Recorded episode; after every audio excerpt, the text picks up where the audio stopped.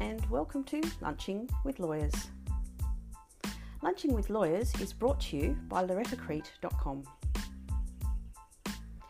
In this series of podcasts, Loretta explores the world of law graduates. She talks to lawyers, recent law graduates, and budding lawyers seeking alternatives or exploring how to get the jobs that they want. This podcast series is also for those thinking about pivoting or just wanting to do something different. So join Loretta for discussions with lawyers and law graduates about their careers and the paths they took to get to where they are. Let's explore what success in their profession looks like to them.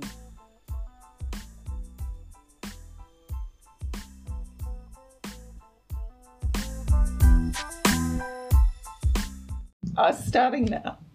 Dr. Paul O'Shea is a commercial and business lawyer with 24 years' experience in commercial litigation. He was a senior lecturer in commercial, consumer and banking and finance law at the University of Queensland. He has acted for various parties in some of Australia's leading cases in consumer credit law and has published extensively in professional and academic journals and has written books on credit and consumer law generally. His, his last book was called Credit, Consumers and the Law After the Global Storm, published by Routledge in 2017. Dr. O'Shea has advised governments, national associations of credit providers and consumers, and many individual firms and institutions. He's taught business law in Singapore, Brunei, oh, that sounds really exciting, Brunei, Thailand and China, and as clients from um, Korea as well as Australian based clients dealing with Chinese firms. He's the principal solicitor at O'Shea Lawyers, the firm he established in 2000 whilst working at the University of Queensland, where he gained his doctorate in 2012. Yes, he finally did it. Uh, welcome to Lunching with Lawyers, Paul. Hello, Loretta. Lovely, lovely to be with you. So, what prompted a good Irish Catholic boy from Dalby to head to the big smoke of Brisbane and become a lawyer? I was thinking about this the other day. A lot of people can identify when they decided to become lawyers. I can't. I can't. I, I can remember having different ideas about what why I would become a lawyer. Um, I was in the cadets at my boarding school and loved the uniform and the sword and dressing up. I think more than anything else, and thought that I could uh, do the law through the army, which was one way to do it. Mm. The army would uh, require only six weeks a year from you, taken over weekends and a couple of camps, and would pay a living wage for you while you were at university, and then demand the same amount of years from you um, in the army that they'd funded. But you'd be an officer straight up you know, and uh, and you get that. You would have made a very dashing officer. Oh, thank sure. you very much. You would get that fancy uniform straight up, and uh, you would do a variety of law. It, it's actually not a bad life. Mm. And then you could either choose to stay on or, or come out. And so, why didn't that happen? Uh, my father hated the idea. and you always do what your father well, says. when I was 17, I mostly did.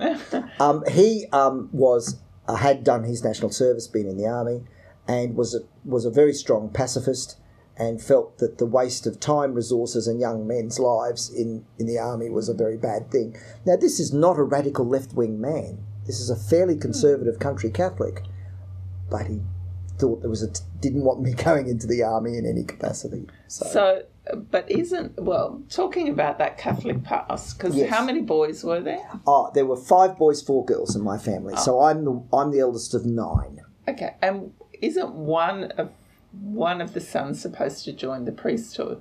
Well, that seemed that's often an expectation, and it was mm. my second brother down, Richard, who was always marked for it. Indeed, at the University of Queensland in his BA, he did do religious studies and won the religion prize at King's College, which was a Protestant college. So I don't know how that works, but um, um, he didn't. He liked girls too much and married and had three kids. But one of my brothers, Johnny, um, did go into the seminary. He went into the seminary and spent two years in the seminary, three years, three years in the seminary. But again, I think he liked girls too much, and that was the end of it for him. So he was quite passionate about it. I don't know that any of my sisters thought about becoming nuns. No. And you didn't think of joining the priesthood. I had the call once. Mm. I was, and I can tell you exactly when it happened. I was in second year university. I was standing on the steps of the Forgan Smith building, which is the main, which I suppose uh, everyone who knows University of Queensland knows that, on the steps that led into the law library. And it was dark. It was it was it was dusk. It was getting dark and a person arrived, I won't name them because this is a bit private to them, was arriving to walk up the steps, the next steps down at Forgan Smith. Big, tall man, very famous man, who had left the seminary just that year to come and go into to do a BA and an LLB at UQ. And I knew him. He'd been at my old school. He'd been a year or two above me at my old school and I this urge, this strong feeling came over me that I should go to the seminary to take his place. Really? It just came over me. It, I felt that it was physical. It was physical. It's like a pounding feeling. And um, it lasted, oh, 24 hours. that was enough. That you was- thought, then it you left. thought I like girls too much. It could have been I like girls too much, but it le- but it left. So I did feel the call. I have had I did feel it, but um, but um, I could you know I confined it at university to just having that little Jesuit mass they had at lunchtime. That was enough. that, that, that did it. But um, um, um, yes, I felt it, but um, but it passed. There we go. Well, There we but go. there's another thing that the O'Sheas are famous for. Oh, Well, um, or no, I don't think they're infamous for it, but they're very musical. So why didn't you become a musician? I wasn't good enough. Really? and becoming a, and and well, you can fool the public, but you can't fool the other musicians. All right. So yeah, I did. Look, I played the piano professionally, um, clubs and pubs and weddings and, and and restaurants and stuff uh, while I was a university student, two nights a week. It was good money and um, fun, and um, even when I was an article clerk, when I was a clerk, I uh, still was playing the piano at night. and where were you playing, Paul? Uh, oh well, the, my my permanent gig when I was an article clerk was the Queensland Rugby Club. So Wow, very highbrow. oh, it was tremendous fun, and they put on some fancy gigs that I got to to play for as well. I remember when the Italian rugby side came, I was asked, "Can you get someone who can sing?" And I, there was this girl I fancied who was in the um, who was in the uh, uh, music department at UQ, who was Italian and who could sing, as well as play the piano fantastically. And uh, she and I rehearsed a bit. That's a good excuse for me to, you know, rehearse with her. and she came and she sang, and I would play for her for the um, for the Italian rugby side, the Italian national rugby side, and their and their trainers and coaches and staff, and you know that. And I remember doing that gig. But I used to do Friday and Sunday nights at the rugby club for for years. I did. And you also played at the UQ staff. Oh, UQ, the, the gig I had before that was UQ Staff Club. Nowhere near as well paid, but very convenient. Mm. You Oh, know, very well- convenient, that one. Because were you living at the university? No, I never lived on campus. Campus. No, I lived with an aged uncle, a great uncle of my father's, and I lived at Red Hill Oh, no. uh, in an old Federation cottage. Which yeah. is still there? Or? Yeah, yeah, it's still there. It's still wow. And why did you go to the University of Queensland? Well, in Australia, we have the custom of you go to the university in your home state. That's true. it is not common in Australia to go to universities outside your home state, as opposed to America, where it's quite considered quite normal to do so. The other thing was, we were never as interested in those days uh, as to the rankings of universities as we are now.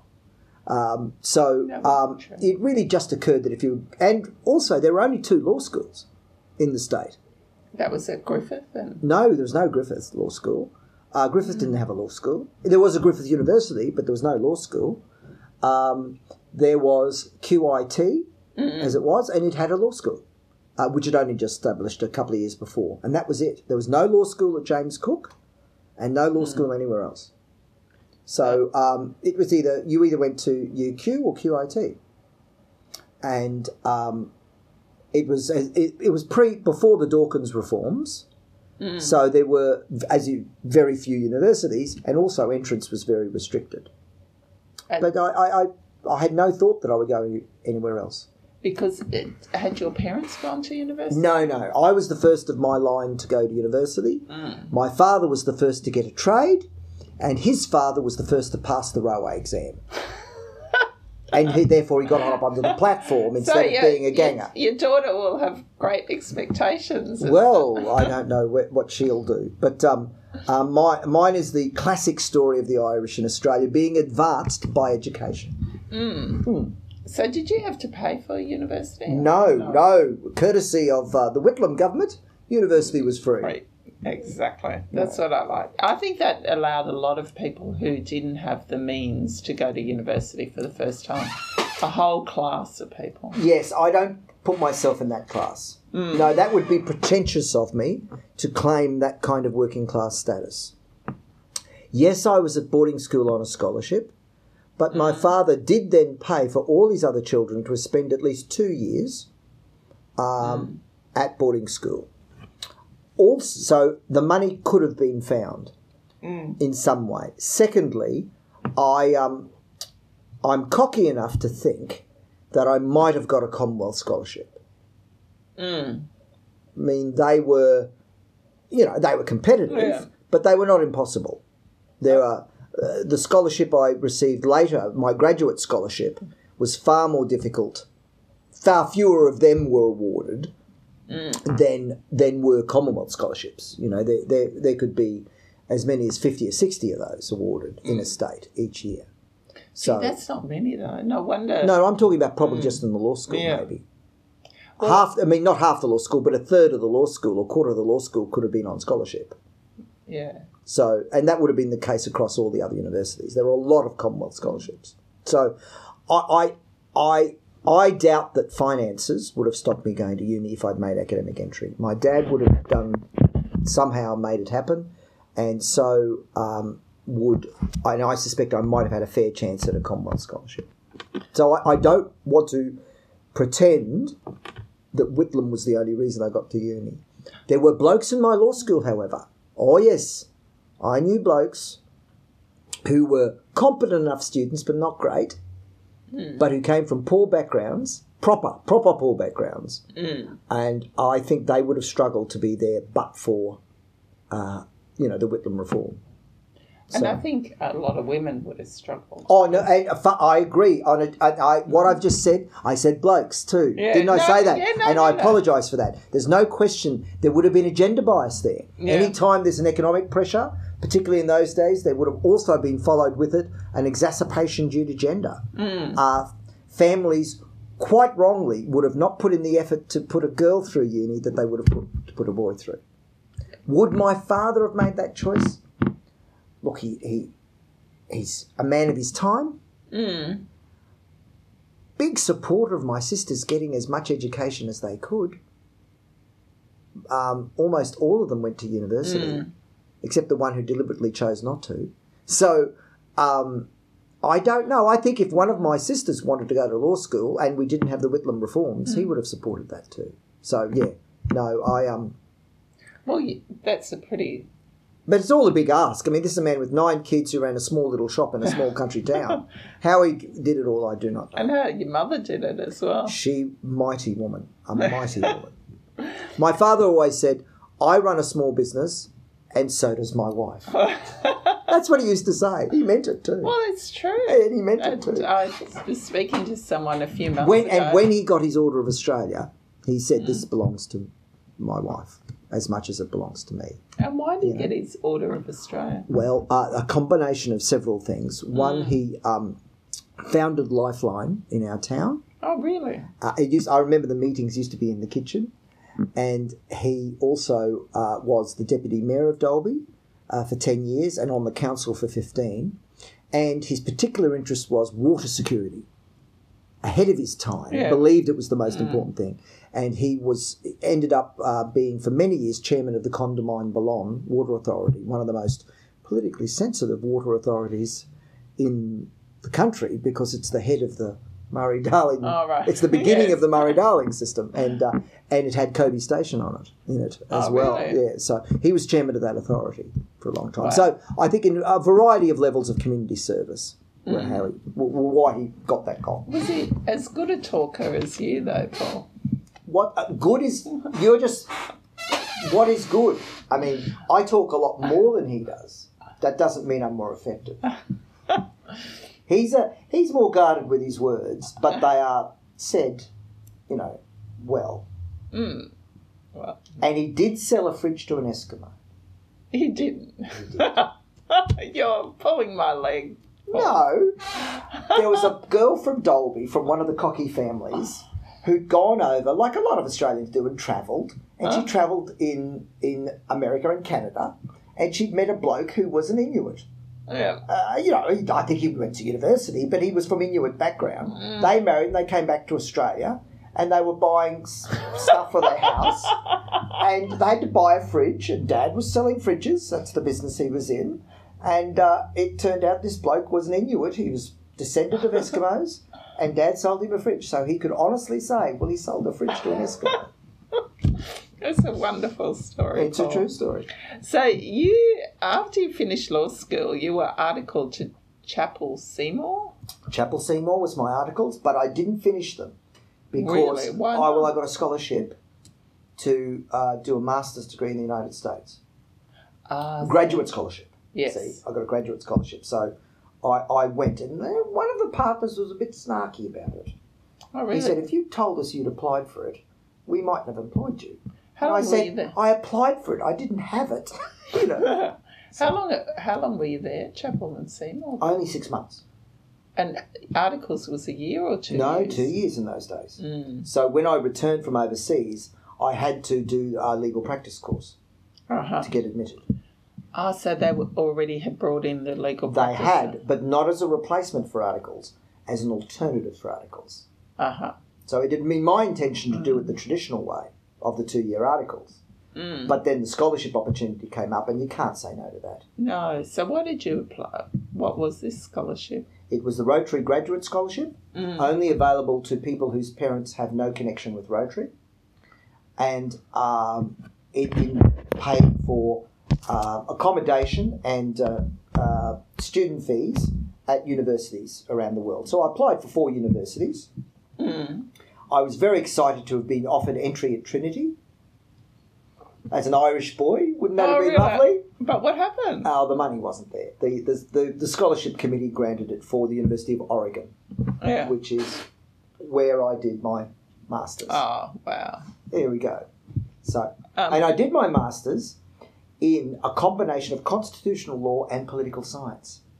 A combination that wouldn't be studied in those days in Australia, right? Mm. But which in America is the go. Yeah. They love that stuff.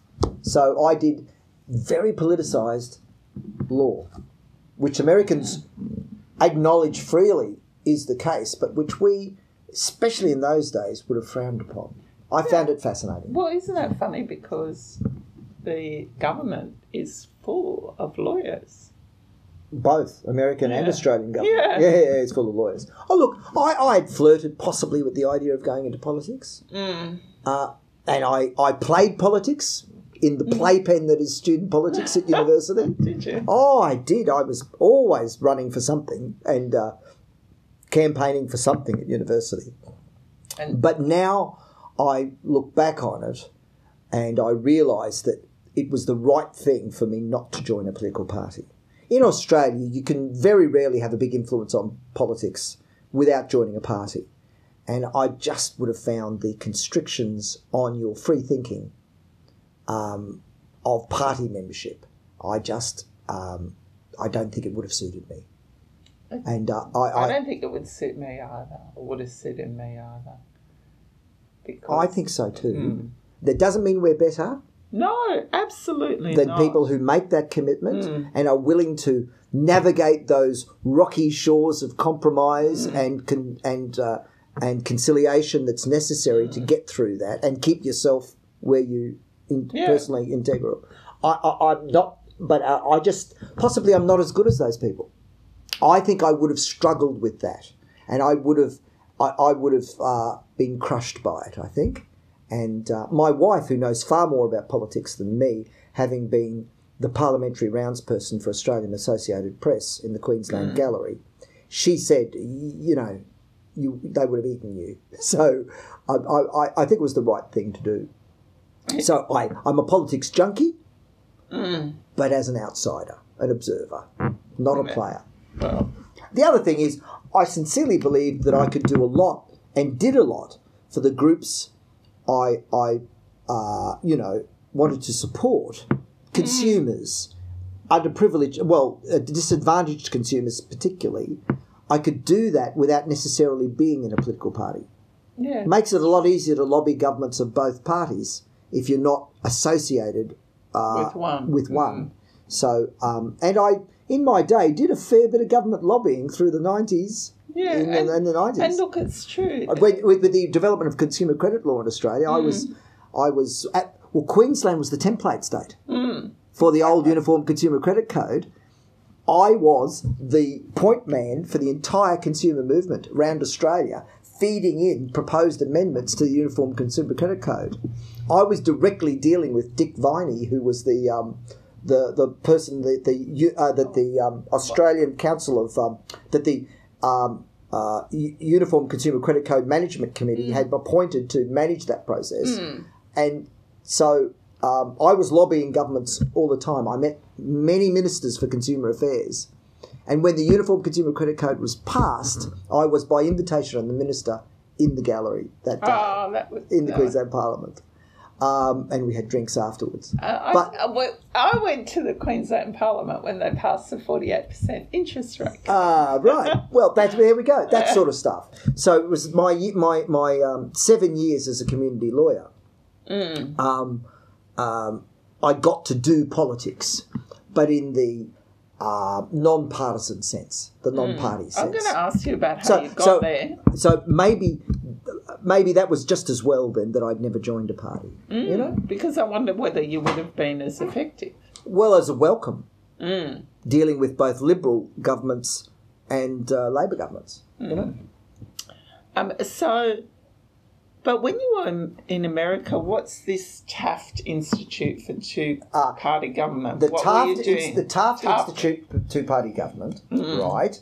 It puts on now American high school uh, teachers have to be um, have to upgrade their um, uh, their uh, continuing professional development qualifications Yeah. every year. So there's money to be made by putting on those courses Yes, and they, you put them on during the long American summer, so that the academics can, so that the teachers can go to them um, during the summer.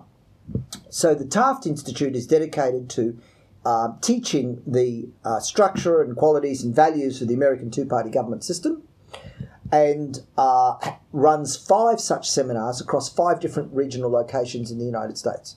One of those was at the University of Oregon Oh, wow. and I had done some. Um, uh, I'd already. Well, see, the way my scholarship worked. I don't know if you want this full story. my scholarship was only for one year, right? And master's degrees are for two years. Two years. Yeah. So um, you could either choose to do as the bloke who did it two years ahead of me did, uh, who I knew, uh, who did a law degree in the law school with me. It's not a law scholarship, but a lot of law, law students seem to get it, sort of like the Rhodes. Yeah. Um, for a long time, overly dominated by by law graduates. Yeah.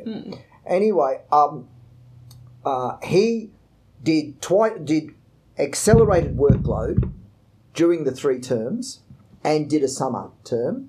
Finished the master's degree in one one calendar year, and then went home with it. yeah. Real swat. then the, the next bloke who did it, who ended up as a journalist, not a lawyer, even though he had a law degree, and he's a musician as well. This fellow, really charming bloke. Sort of the um, the uh, Joey, you know, from Joey from Friends. Yeah. a bit Oh, like wow. him. bit like him. He, that was too much fun. He had too much fun. He just did the normal three years, came home, didn't get the didn't get the masters. degree. so then I got that same scholarship, and I um, about halfway through the second year, whether I was making good contacts or my marks were good, I don't know what it was, but I was offered a teaching fellowship, Oh, really? which would then start in the second year.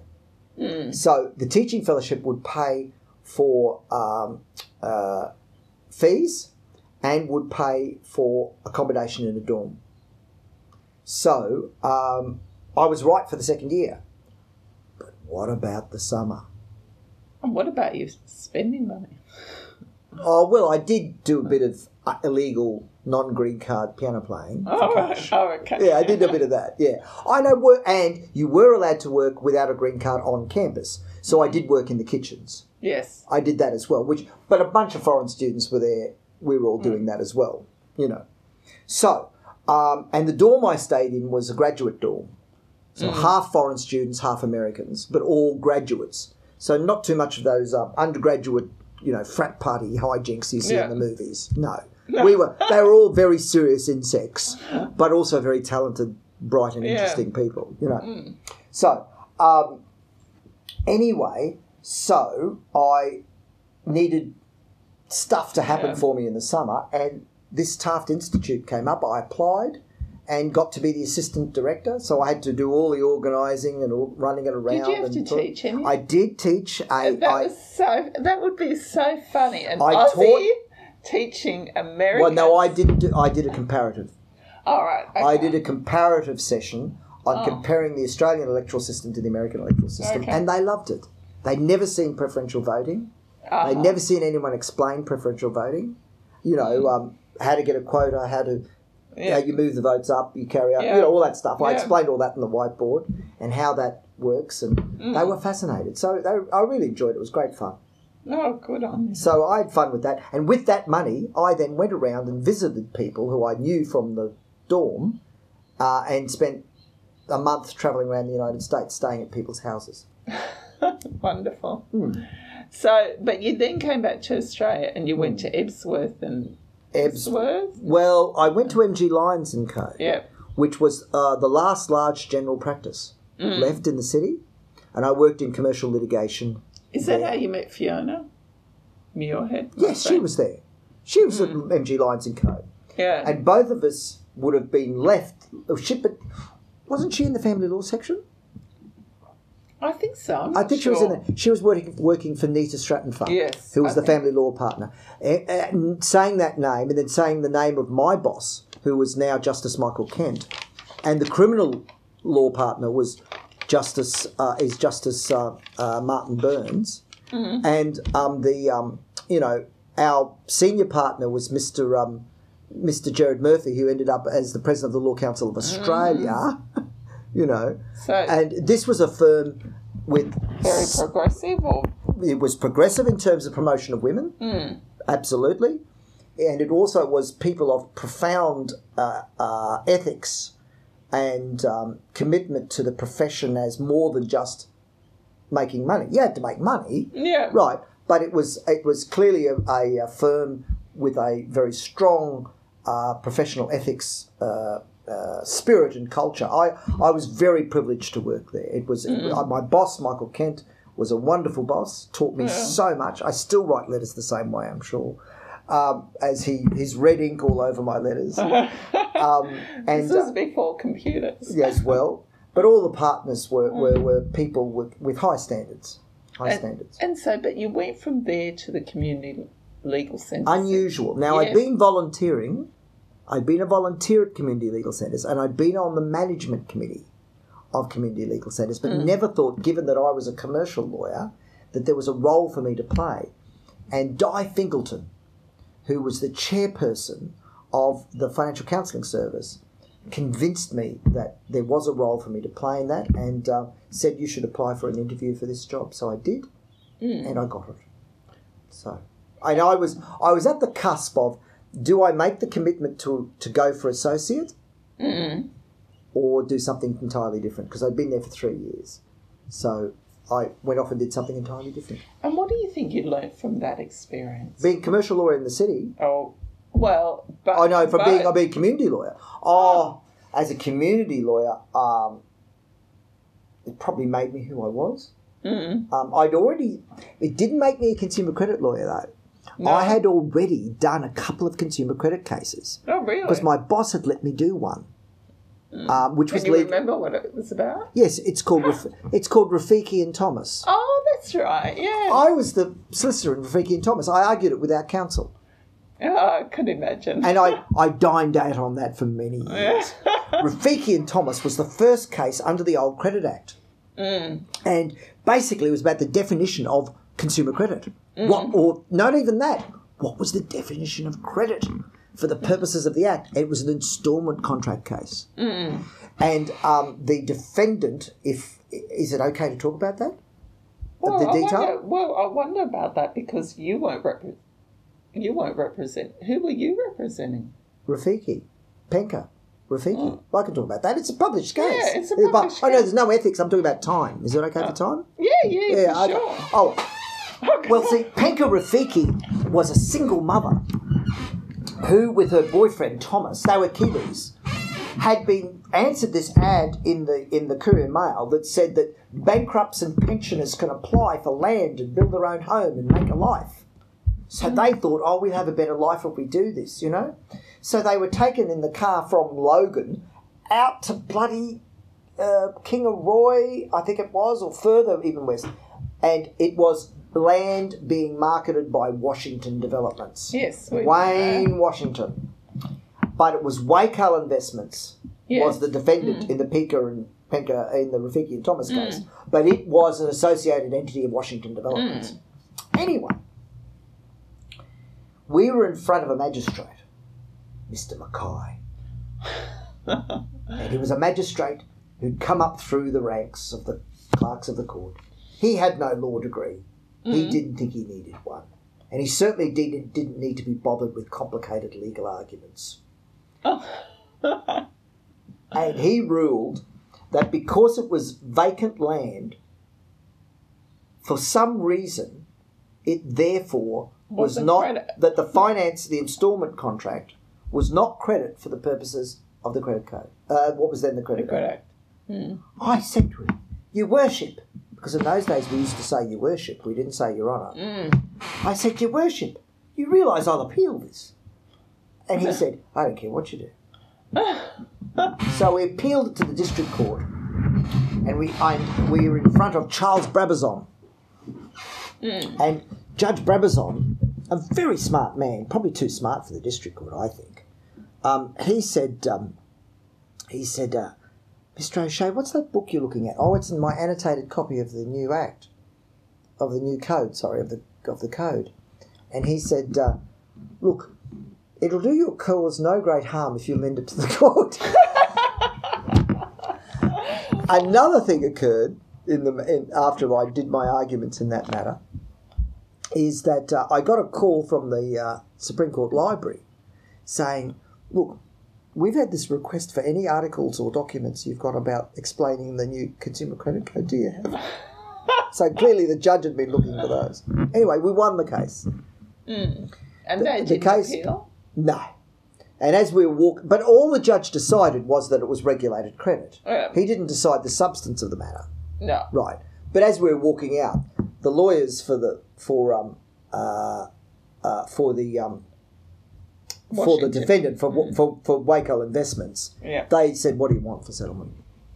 Ah. Once it was regulated, they knew they were in trouble. They knew they were in trouble. I'd done a historical search on the property. It had been it had been bought, sold, defaulted. uh, Sorry, it had been sold, defaulted, sold, repossessed, sold, defaulted, repossessed, sold, defaulted, repossessed five times in the preceding eight years. Wow. People couldn't afford it. No, of course not. They couldn't afford these instalment payments. You know. Anyway, And they so we still didn't get rid of them for many years. I or the blockies, the Tara blockies. Yeah. And it's still Washington Developments. The same model. You sell vacant land to people promising them a rural lifestyle, and they have no means to build and develop that land. So how do they live? How do they eat? How do they sleep? How do they go to the toilet? These things. You know what I mean? Yeah. Well, So, um, um, anyway, so I, I uh, definitely made an enemy there in Mr. Wayne Washington. But I was not alone there. I think our profession, several of our people did good work there.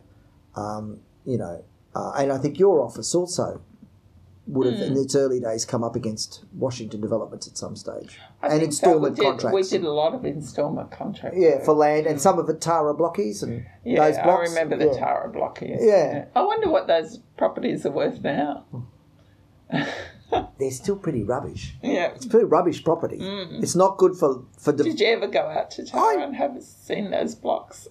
yes, I delivered fridges to them. When ones who managed to when I worked as a as a fridge as a sale. Oh, between school and uni, I took a year off Oh, did you? and worked in the shop. Yeah. And so you delivered fridges out to the Well, I delivered Tara. there and every sorts of places. I would you'd sell during the day, load up the ute, and go out and do your deliveries. That's what I did.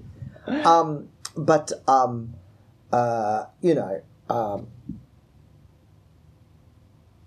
I um, thought that taking a year off between school and uni was my idea. Now, as a parent, I know no, you don't have that idea yourself. Mum and Dad's idea, but they parented me so well that I thought it was my own idea. See, I only fi- I was only a very young sixteen when I finished school, Ah. so to come and they knew I'd have to go to university in Brisbane. Yes. So they needed me to be another year older. So I took that year off. I spent most of it in Dalby, uh, working for the shop. Some of the happiest time of my life because I'd been away f- at boarding school for five years. So to come home was lovely for me. And then I spent four months in New Guinea, What were you doing in New Guinea? mission hopping. Mission hopping. Yeah, I, would, Wow. I, I had a letter from the bishop, and I would stay at various missions around New Guinea and the islands. Doing what? Our jobs. At one place, I repaired a dam, or led a led a party of locals to repair a hole in a dam, and in another place, I organised the um, spare parts in a boat shed into like the big pile of spare parts. I organised them into. So I sort of I didn't pay my way, of course, but I I, I thought I was contributing. You know, I've got on yeah. So I was. I, I've never heard of anyone bishop hopping. Well, No, mission hopping with a letter from the. the bishop. Oh no, no! If you don't mind living with religious communities, which I don't, you could go around the world for free. oh, you could. The Catholic Church is everywhere. yeah, are they? they could go everywhere.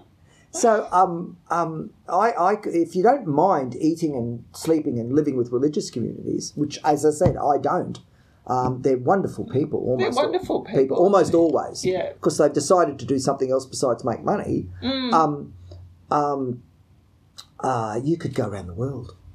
Oh. You wouldn't exactly have the most luxurious accommodation, but I didn't care. Anyway, the only trouble is when I came back, I had a couple of embarrassing fungal rashes and malaria. Really? So I spent the first two years at uni trying to get over malaria, but I did. Eventually, I did. Eventually, I did. So you're at um, the community legal centre. That's the financial council. What was it called? The financial. Financial Counselling Services Queensland. Council. How pretentious was that? We boasted to be the only non church based uh, financial counselling service in the state and to be the lead agency for financial counselling. Indeed, in a review by the Department of uh, uh, Community Services, we were categorised as a lead agency because we did provide legal support to other financial counselling agencies and training and stuff like that. Because So- that would have been one of the first financial counselling organisations that would have had a lawyer employed. I don't think that they do that much. They still don't. No, No, no, no. Well, we didn't have a communica- We didn't have a consumer credit legal service. No. We had no consumer credit legal service in Queensland. We still don't. no. We have a fairly good service attached to Caxton Legal Centre. I mean, uh, that is all. That's probably all Queensland needs. But we didn't have a standalone consumer credit legal service. No, I was it. I was the first consumer credit lawyer in Queensland. Well, which is pretty great. Oh yeah, it mean a lot of the time I was making it up. I had to, you know, pleading documents and um, defences and affidavits. There were no precedents. And you just I was making in it the up. deep end. I was making it up. Yeah. There was no counsel to help you in, in no. and there were no barristers knew anything much. no. So Well, that's the problem. A lot as of well. them didn't know. So that's why I often was arguing my own stuff in Mm. the court. You know, So what did you? Well, you must have learned to think on your feet as part of that experience of financial. a little bit, not always effectively, but yeah, Mm. I gave it a go. As I said, I was in the district court arguing an appeal without counsel. I wouldn't do that now. What were you? But I was a young man then. You're scared of nothing, aren't you? You're scared of nothing. So, I what was that, case? That was Rafiki and Thomas, Oh, Rafiki. which was then reported decision and ended up changing the law for the whole Yeah. of the country, as you know. Yeah, no. So it's, it's you you get out a um, textbook on even modern consumer credit Yeah. law, it'll still cite that case. That's true. You know. So, what prompted you to leave? Oh, the other thing I did was I wrote an article about it. Mm. Oh, and that is a bit of a forebear to the future, isn't it? That at Lions, where the mates were going off for a few drinks, which I don't get me wrong, well, I enjoyed doing that. I'm sure you did. After that case, I thought I'd write an article about it. And my boss, again, who's now a judge in the uh, Family Court Court of Appeal, so, you know, a big thinker himself, Yeah.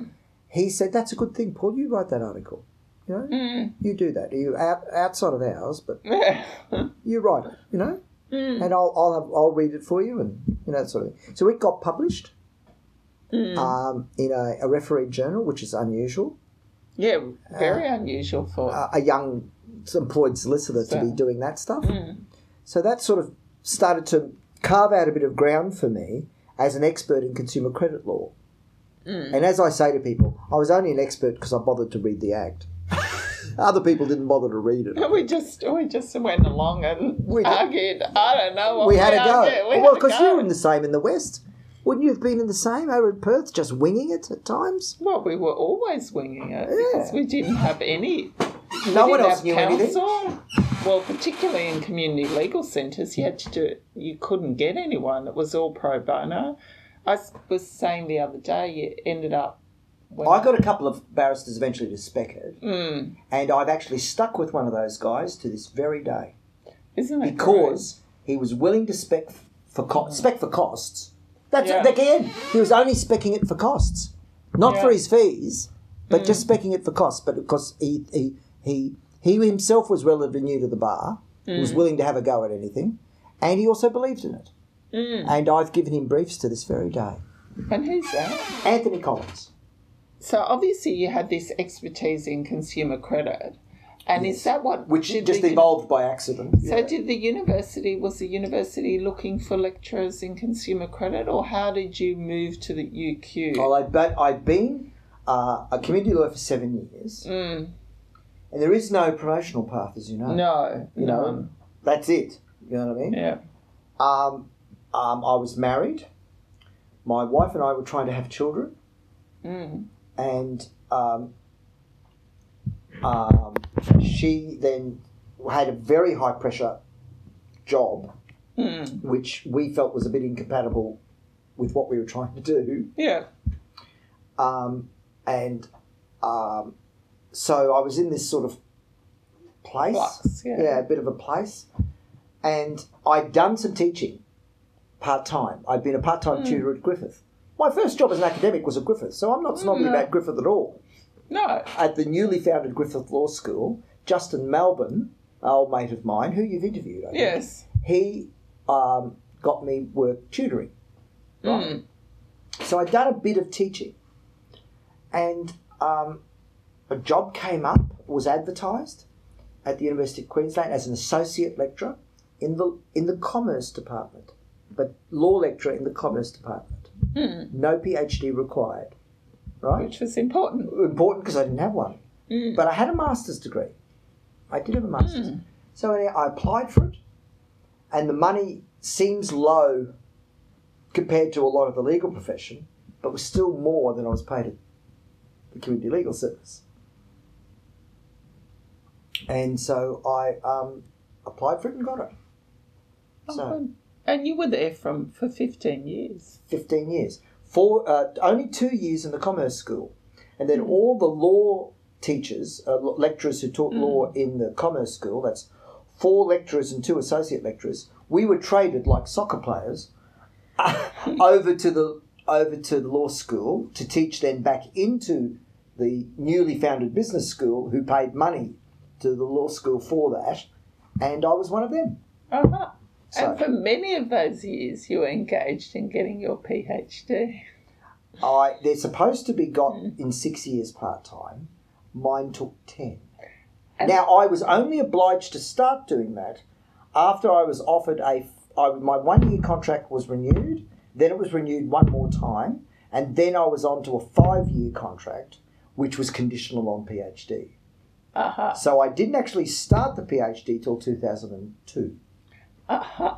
So I took 10 years. But it should have only taken six. What was so challenging about it? I know. Oh, it's hard work. Yeah. It's bloody hard work, Yeah, but it's a, it's a, yeah, but I understand it's hard work, but and it's at UQ. yeah, Then they they were, they wanted bloody good. they were tough. I thought I'd finished it, by the way. Um, I had 100,000 words written. My supervisor had left the university to go to take another position. Mm. The head of school said, I said, what am I going to do? And the head of school said, um, um, uh, I'll, um, you know, I'll, I'll, I'll step in. And I said, well, look, I'm nearly finished. I've done 100,000 words. And he read them and he said, yeah, you've got a lot of words there, Paul. What's your thesis? he asked me, what's your thesis? He has, this is Professor Ross Grantham, one of my co-authors in Yeah. this piece, this book, that book.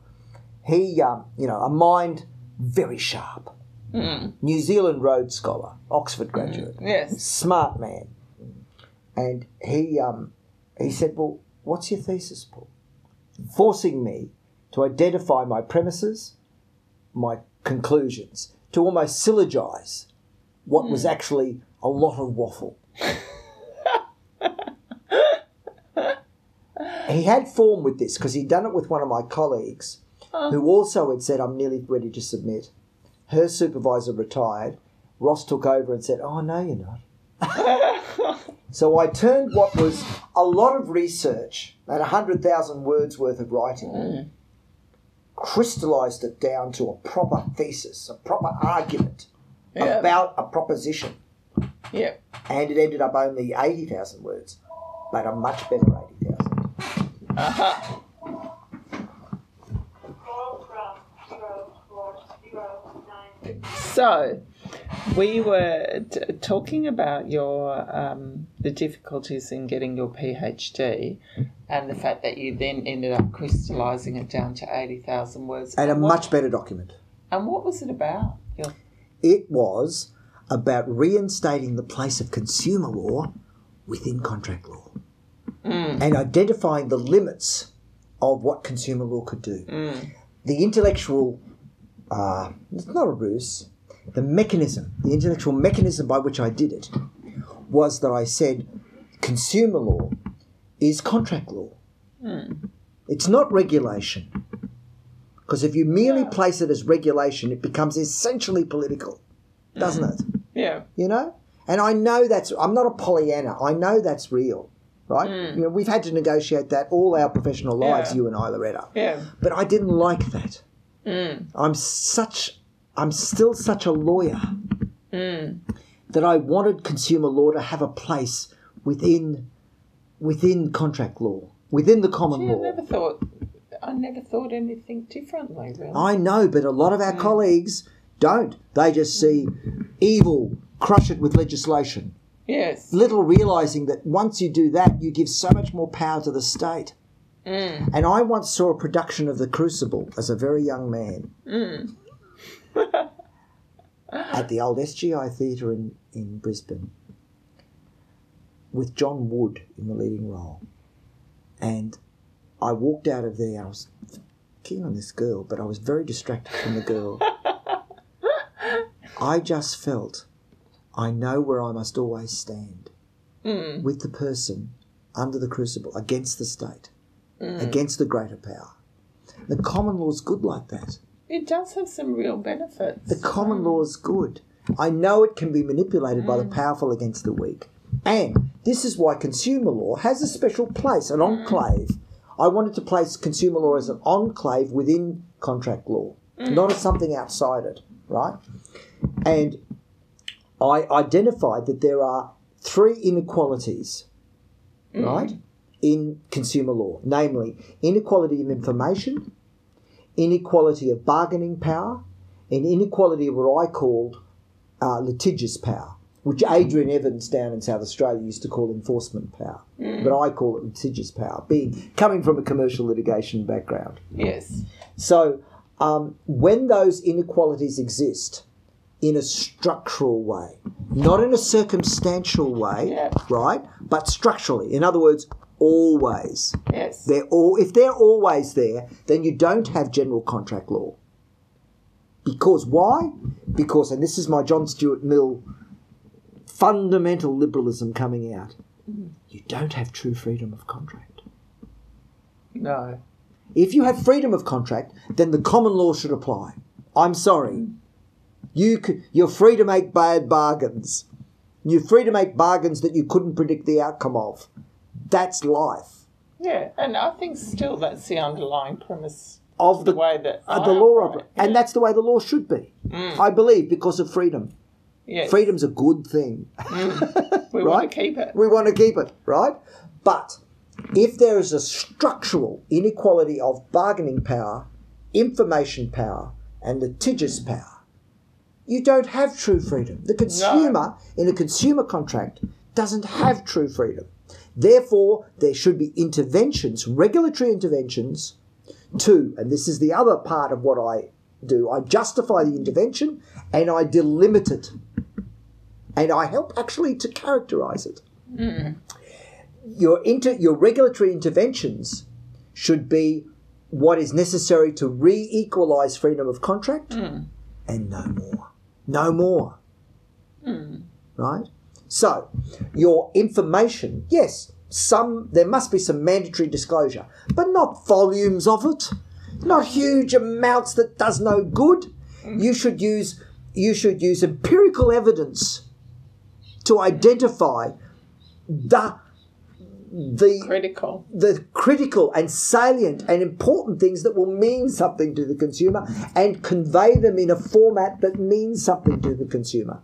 And and maybe in future it needs to be very individualised as to what that would Well, the the the the modern technology could, could can make that. could uh, can help that to individualize it and and um, customize it so that it is more effective. Yes. You know, therefore, legislation needs to set that benchmark, right? Mm. And then the operationalise of that could be left to more, say, softer regulatory instruments that are responded to in a more, shall we say, responsive regulatory way. Mm. A phone call, a conference, a meeting, you know, not necessarily prosecution, in order to achieve the best outcome, which is informed consumers Yeah. right? Secondly, secondly, uh, um, um, inequality of bargaining power, right? The remedy for that, of course, the, the the most simplistic remedy, which Australian governments really haven't adopted for decades and generations, would be a standard form contract, and um, mandated by you know legislation. So that's not going to happen. No. No. And despite the fact that industries asked for it, and consumer groups have asked for it, government's never going to do it. Maybe they're wise. Maybe they're wise not to. Maybe governments shouldn't be in the business of writing everyone's contracts. Maybe they shouldn't be. Um, but there's no question that the the mythical, you know, shall we say, Hobbit Hobbiton view of the common law, with a little small village where everybody knows each other and freely negotiates their contracts with each other, you know, uh, that a lot of the common law is based on, uh, it doesn't exist. Once in a, in a post-industrial society, um, standard form contracts are the norm. So, what's the what's the way to help equalise um, inequality of bargaining power? Unfair contract terms legislation. So, unfair contract terms legislation is a remedy for the inequality of bargaining power, and it's good consumer law. And we have seen a really good example that the contracts for the sale of land are standardised, standard Yep. form contracts, and they work Well, no, pretty that's well. well, that's pretty, but that's pretty. Ah, now you're you know you're getting beyond me there. You're getting into an area which I wanted to research with Justin, in which we um, never quite got there because we didn't get up with the money because it would have been a big job. But the idea that the Creative Commons kind of thing, like the REIQ, will develop a standard form contract which will address these issues without the, without the mandate of the state, Yes. right? But as a result of the Hmm. industry responding. Beautiful idea, isn't it? Yes. Very hard to understand and and deal Oh, with how did it- conceptually. yeah, and how did that develop? That idea, that project, Well, that project. No, Well, that project- to RAIQ. You know the standard. oh, just over time. Mm. Over, it's a, it's an iterative Oh, yeah. and evolutionary rather than revolutionary process. Mm. Now, the third inequality is inequality of litigious power. Yes. And really, it is both absolute and relative. it's absolute. The absolute power is the, the providers of goods and services, particularly in consumer credit, are always going to have more money to spend on mm. lawyers than the consumers. yeah. But worse than that, it's relative. For them to get a decision in their favour will affect hundreds of thousands and maybe millions of dollars worth of contracts. Mm. But the consumer, only their own little contract is ever at stake. Yes. So it's always worth more to them to spend more money. Mm. And the third inequality in litigious power is, and it's so prosaic, you'll grin, but it's, uh, uh, you know, as a bloke who runs a small business, it means something. Every cent spent on prosecuting a consumer credit or consumer law case generally for a provider is a tax deduction. yeah. By definition, almost every cent the consumer spends is not. Not. There we go. So we've got a massive inequality. How do you address that? You address that with industry based external dispute resolution schemes, Which we've got. which we took years to develop. And I'd like to take some credit for being there in the early days, pushing for that. And still, I'm active in that space as a panel member of the Australian Financial Complaints Authority, having been a panel hmm. member of its predecessors for almost 20 years now. So that was my thesis. Hmm. Ways of addressing inequality in consumer transactions. But you also, which is very exciting. Sorry to bore you, but you did ask No. some. You asked an academic about his thesis. No. It's a dangerous thing to do. It was a wonderful explanation. But you were also foundation co-director of the UQ Pro Bono Centre, which has won a lot of awards, hasn't it? a little well? bit. It's won a few awards. Yeah. Mm. I'm very proud of that. If I can look to life as a legacy, because the legal service of which I was director exists no more. Well, Um, luckily, those decisions were made after I left. But um, um, the I'd always thought we should have a clinic at UQ, mm, and I always thought that we could integrate the clinic with some community activity. mm. And I always wanted it to be consumer law. Well, I wonder why. Yeah, so it was all a bit selfish, really. Yeah. But so, with great help from a wonderful colleague who was a partner at one of the big firms then, Randall Dennings, Mm. and a little bit of help from your predecessor at Legal Aid, Simon Cleary, Mm. we had coffee one day. And we thought something could. And then we had a coffee with Tony Woodyatt, Yeah. who was then the director of the Queensland Public Interest Law Clearinghouse. Mm. As a result, we got a clinic going, which was a consumer law clinic. So, um, six students were uh, invited to do a course in which they w- provi- helped, in a supervised way, provide legal advice and work on small, minor assistance consumer law cases, sponsored by the um, the Public Interest Law Clearinghouse, the QPILCH, Mm.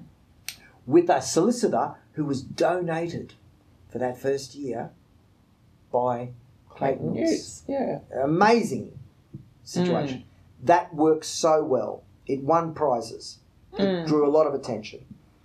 And then we piggybacked on that to get another one going because Elizabeth Shearer, the president now of our branch of the profession, who I went to school with, she beat me at English. She's too smart. Um, she had- done a Churchill Fellowship in the States on the concept of filling the gap between fully funded legal aid and hmm. um, people who didn't qualify, who needed to hmm. go private. She developed this concept of minor assistance, minor matter hmm. assistance. A perfect venue to have yet another clinic. Yes. So we had a legal aid clinic and a QPilch clinic going. So I was running two of those. Then Tamara Walsh came over from QUT with an urge to do street law. She was hmm. into street law as a concept. Hmm. So we had a street law kind of clinic established. So we were running all these clinics. We were uh, students were getting excited about doing them, or they were allowed to get credit for them now as a course. Hmm. So a lot of students were applying for them. We ended up far far more students applying than we had places. So there was this unmet need. Anyway, with the support of the newly appointed head of school, Ross Grantham, he said, maybe you should. We went to him, Tamara and I, and put a proposal to him for a centre that mm. would run the clinics. It would provide some sort of roster, right, mm. for these students who didn't get on to the clinic to be available for other pro bono activities, which we would find, which weren't necessarily a full semester commitment. And Tamara had the idea for some sort of pro bono research uh, project, which she called the um, the uh, Hastings Street. No, where was Caxton? Caxton Street? No, no, it was another project. Manning Street. Manning Street. the Manning yeah. Street project, which would be a uh, a pro bono research project based trying to get stuff out of um, the case law experience of community legal services Hmm. to use that for research. I mean, you have to say it's got a good service, a good service for an academic as well, Hmm. Yeah. but it could have done so much social good. Yes. You know, it could have so much good. So that was her thing. So anyway, we had, luckily we had a head of school with the vision to see we had something going, and he supported it, and that's how we started. Oh, wow.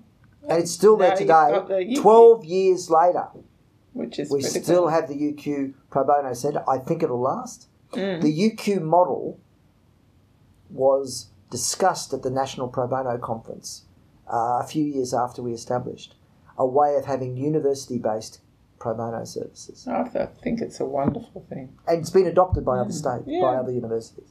And so, what was more satisfying, the teaching or the research? Teaching's more fun. Mm. This is probably why I'm not still there.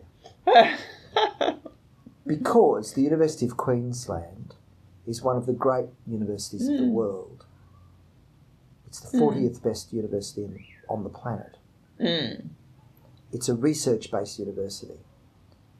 One of the few times I actually agree with the marketing department is that their motto at the moment, their slogan is creating change, Mm. not teaching change, not preparing you for the real world, Mm. not, you know, a glorified TAFE.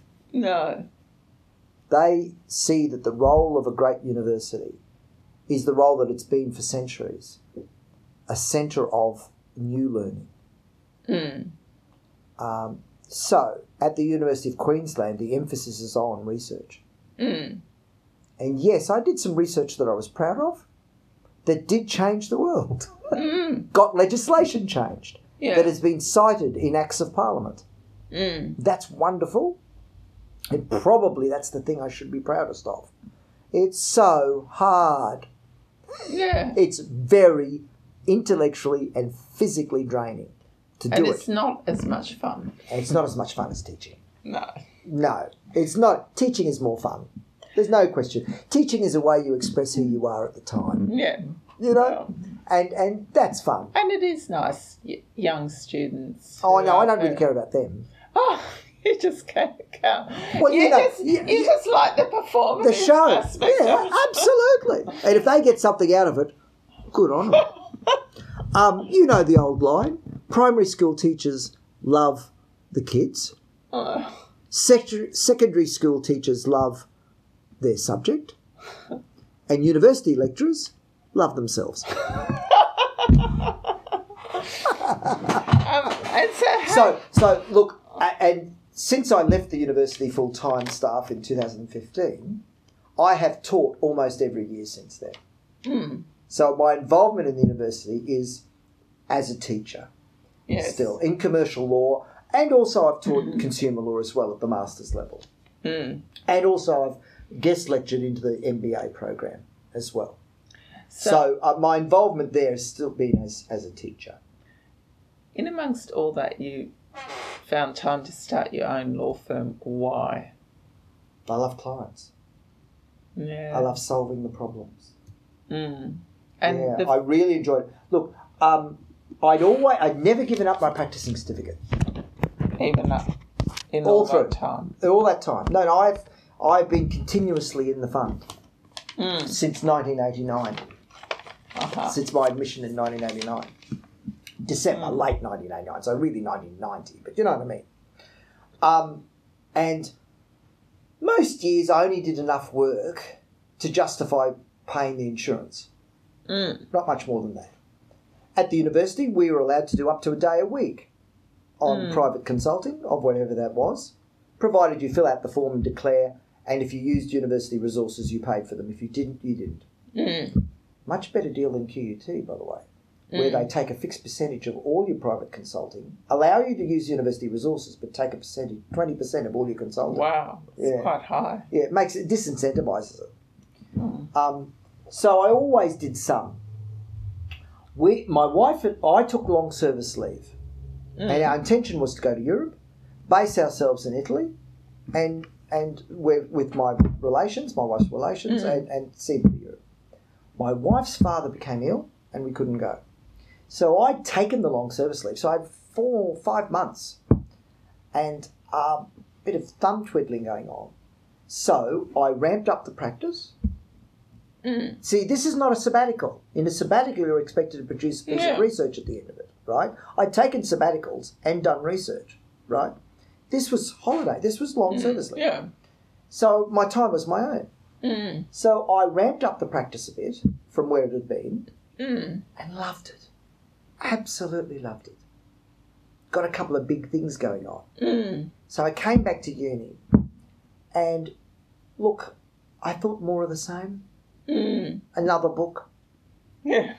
some more articles, you know. Oh. So I gave six months' notice, full time that they could then had plenty of time to replace me, and rented premises, and the rest is history. Yeah. But despite that, the university still gets me back every year, almost every year since 2015, to teach commercial. Because you do love that teaching and you're a good I do. I say yes to it, and they Mm. seem to think I do a reasonable job.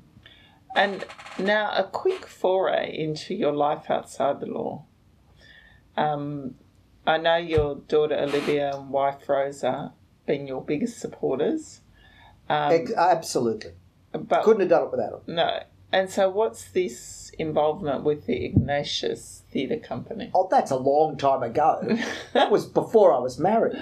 Really? So I thought this had something to do with with Rosa and Olivia. No, no, no. I was a young employed solicitor in the city in the early nineties, So what? and I was, um, I was, uh, I loved musical theatre, Mm. and so I joined a musical theatre company. It was pro am, so your director and just leads they were professionals, yeah.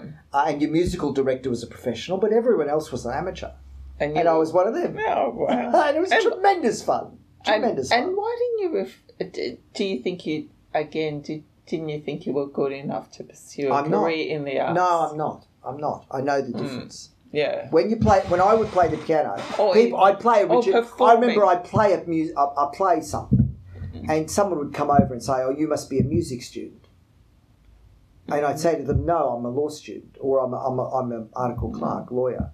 Their faces would fall, and they'd go away sad because everybody loves musicians, nobody loves lawyers. no. But I also would know that they didn't understand that my level of skill mm-hmm. Isn't as good as the real musicians. And No. only if you get to a certain level do you know the difference. And I knew the difference. Real musicians were much better than me. Much better. And more artistic than me. Oh, yeah, but More- you've got the more- performance skills. More creative than me. You've you've got the performance skills. Oh, my a couple of my brothers and my one of my sisters has those. I mm. don't. No. I don't. I know the difference, and they do too. In my family, I'm not the first one asked to perform. that must be an O'Shea gathering. It must be something to witness then. my um, my daughter says she can't wait for the first time her boyfriend. She, my daughter has a boyfriend. Oh, Uh, that my boyfriend has to experience a full-on O'Shea gathering with the um, breaking into song in the middle of like a Broadway musical in the middle of life, you know, as they do. Um, I was going to ask you just in closing about any networking tips that you have for young lawyers or anyone really wanting to. Don't go to something, anything, whatever it is. Don't go to something just to network. Mm, Go to something because you think you'll enjoy it. That mm, the speaker interests you. If mm, it's an art show, if the art interests you, if it's a musical performance or a show, that the show will interest you. Mm. Don't only go to network. Possibly this is why I never would have succeeded in politics.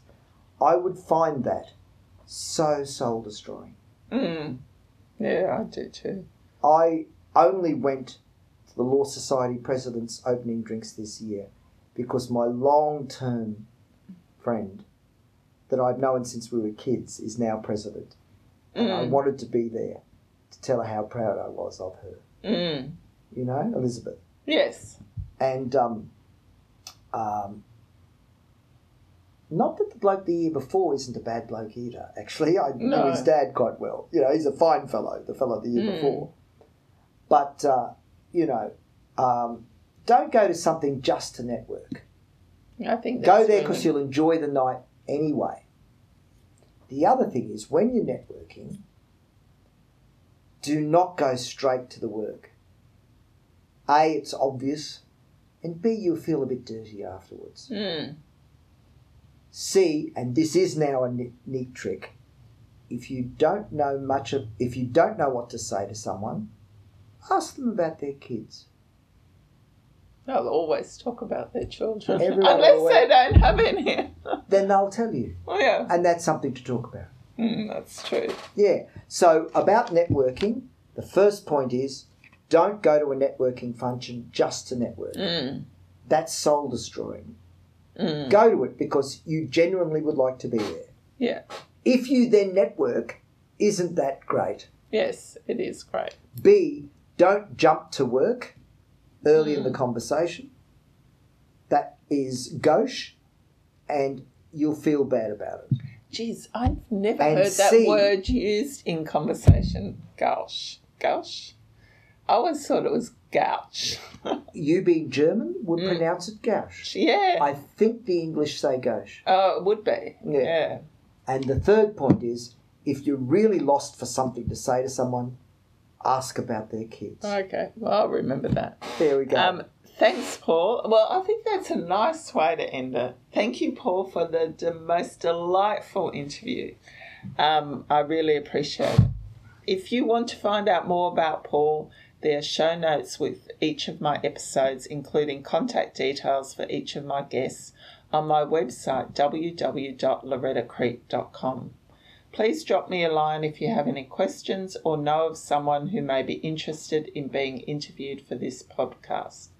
Generally, they should have a law degree, but they do not need to be practicing lawyers or have ever practiced law. You can contact Paul um, on LinkedIn, or if you want to engage his services by uh, contacting the firm O'Shea Lawyers in Stafford Heights, Queensland. Thank you, Paul. Thanks, Loretta.